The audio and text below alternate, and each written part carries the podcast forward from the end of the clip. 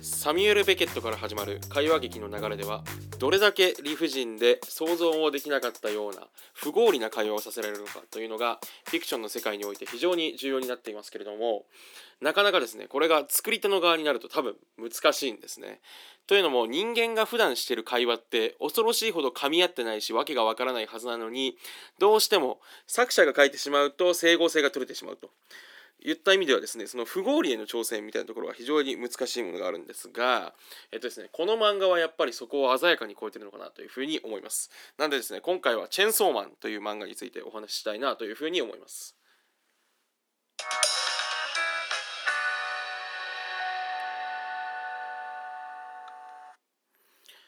えー、MC がそのこれっていいよね。今回はですねあの漫画「チェーンソーマンっていいよね」という話をしたいなと思います。これはえっと英語界で一回話したことあったんですけどただでもやっぱ改めてあの話したいなと。で日本語の方でも。でえっとその何ですかね。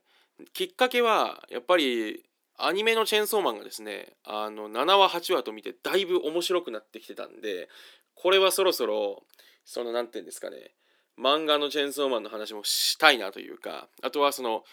アニメはもっとこっからアクセル踏んでくれる予感がしたんでここら辺でちょっとねお話ししといて皆さんにおすすめしたいなというチェンソーマンいいよっていうところをね話したいなと思います。でえっとですねチェンソーマンの、まあ、例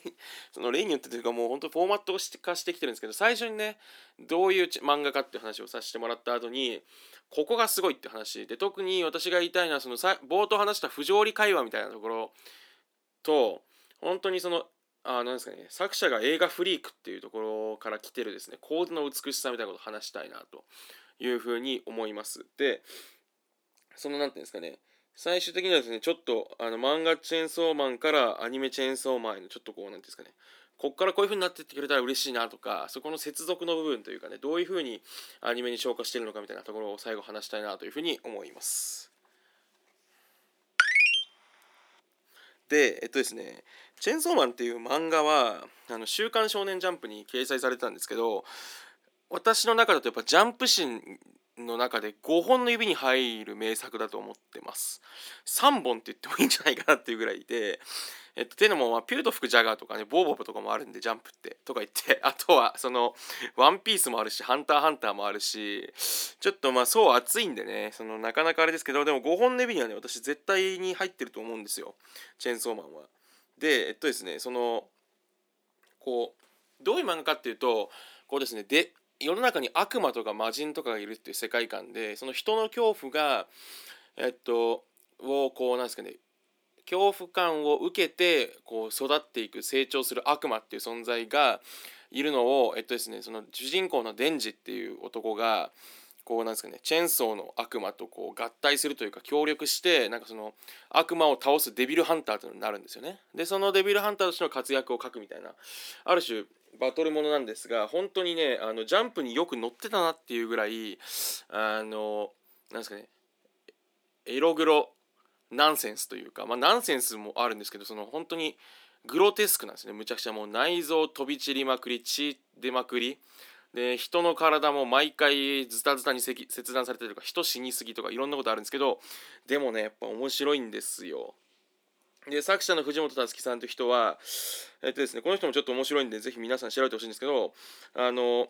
漫画家デビューする前はそのなんですかね漫画の検証の賞にどんどん応募してその受賞したお金で飯食ってたとかねでなんかその普通に世の中で生きていくことは多分できないからっていう理由でその漫画で金稼ぎをして生きてたとかあとはその「週刊少年ジャンプ」を自分みたいな雑誌をですね自分だけ一人で担当してあなんですかね一人で10作ぐらい毎週ネームを考えてしかもそのジャンプを自分で読んでたっていう本当にねど天才なんですよ。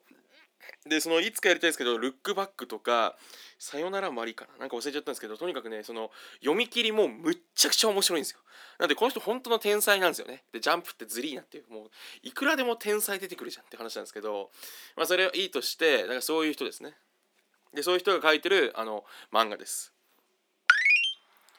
で何がいいかっていうとえっとですねあの一番多分その肝になってるのは藤本つ樹さんっていうその作者が漫画あ映画フリークなんですよね。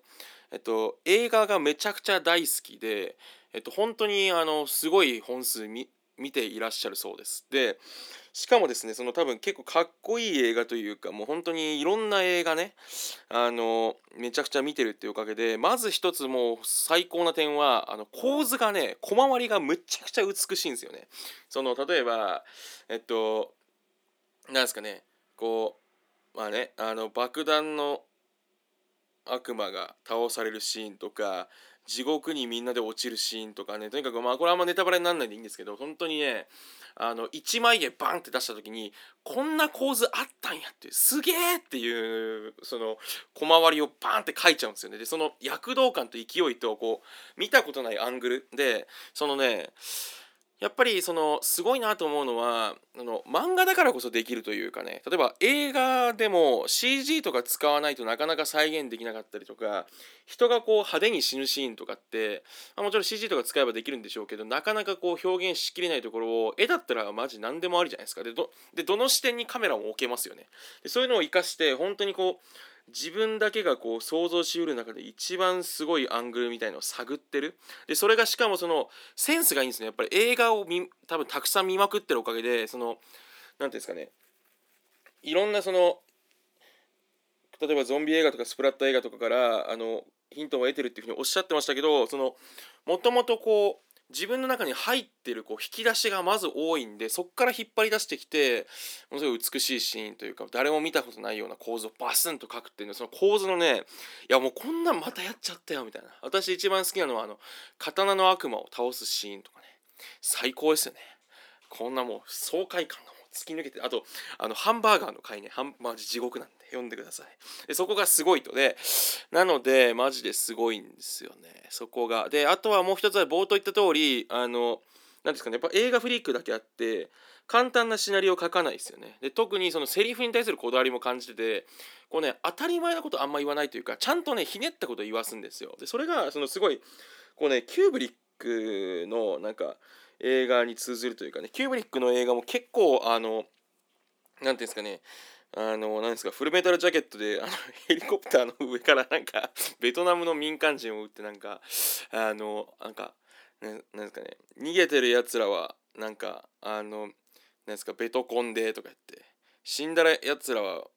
はなんかベトコンじゃねえみたいな、なんかわけのわかんないこと言ってたりするセリフがあったりとか、ああいうのも、そういうですねなんかむちゃくちゃな不合理なことを言わせるようにしてる。で物語の筋とかもやっぱりねその分かり読ませないように作るのがすごい得意でそれもやっぱりそのものすごいいろんな作品に触れてきたことによって頭の中にストーリー展開の引き出しがあるんでしょうね。でその多分こういうコマが書きたいみたいなことがありきで話が進んでったりしてたりとか逆にコマありきじゃないんだけどこう簡単なところに落ち着かせないぞっていうその不条理なこと不合理なことを思いつかなかっただろうってことをやってやるっていう意思を感じるんですよね。でかといって意外と伏線回収したりするんでちょっとやっぱすごいですよね。なんていうかそのこう本当に天才的だなと思いますね。デンジっていう主人公も何ていうかものすごい人間の欲望に忠実なキャラクターであんま見たことない感じのキャラクターだしあのなんですかねやっぱ凄まじいですよね。お漫画「チェーンソーマン」第1部全体のオチもねあそういうオチなんだっていう感じがしてやっぱめちゃくちゃすごいんでこれはね本当に間違いない作品ですので是非読んでほしいなと思います。でその何ていうんですかねキューブリック引き合いに出したのはやっぱその何ですかね独特のこうやっぱ構図に対するこだわりほら見たことねえだろっていうのを パーンと取りに行く姿勢みたいのが通じてるしやっぱそのセリフのねキレとかもやっぱ似てますよね。で独特のこうなんか神も仏もないというか、えー、ていうんですかね倫理観がぶっ壊れた次元でただいいものすごいものを求めてる感じみたいなのがねちょっとやっぱ2人似てるんじゃないかなと私は思って見てますのでそれぐらいのね天才だと私は思ってます。で最後にですねじゃあ、まえっと、ちょっとアニメは最近火ついてきたなと思って結構注目してて、まあ、あの本当に来週また楽しみなんですけどちょっとね個人的にはちょっと最初の12話がなんかちょっと少しこう世間体を気にしちゃったのかなって気もしなくもない立ち上がりだったのが少し気になってますね。そのうんちょっともっともっとね血とか吹き出さなきゃいけないしもっとグロテスクなシーンを正面から描かないとあのチェーンソーマンが持ってるですねこうなんか耐え難さというかこう衝撃みたいなものが映しきれないはずなんですけどちょっとそこは抑えてたかなっていう。でもそれがですねこの78話ここ2話ぐらいはもう全然ためらわずにやってるしあの演出とかもね音楽音消すところとかパカンってはまり始めたしあの落差もすごいついてるというか落差もすごいついてるしちゃんとね血とかも吹き出すようになってきてバイオレンスさも増してきたんでこれはいいですね。でこの調子でもうやりたい放題とかでいけるだけやっちゃってほしいというか何ですかねその18歳以上対象の映画ぐらいの感じのテンションで作ってほしいなっていうもはやね。全然いいじゃんっていう。もう何ですかねその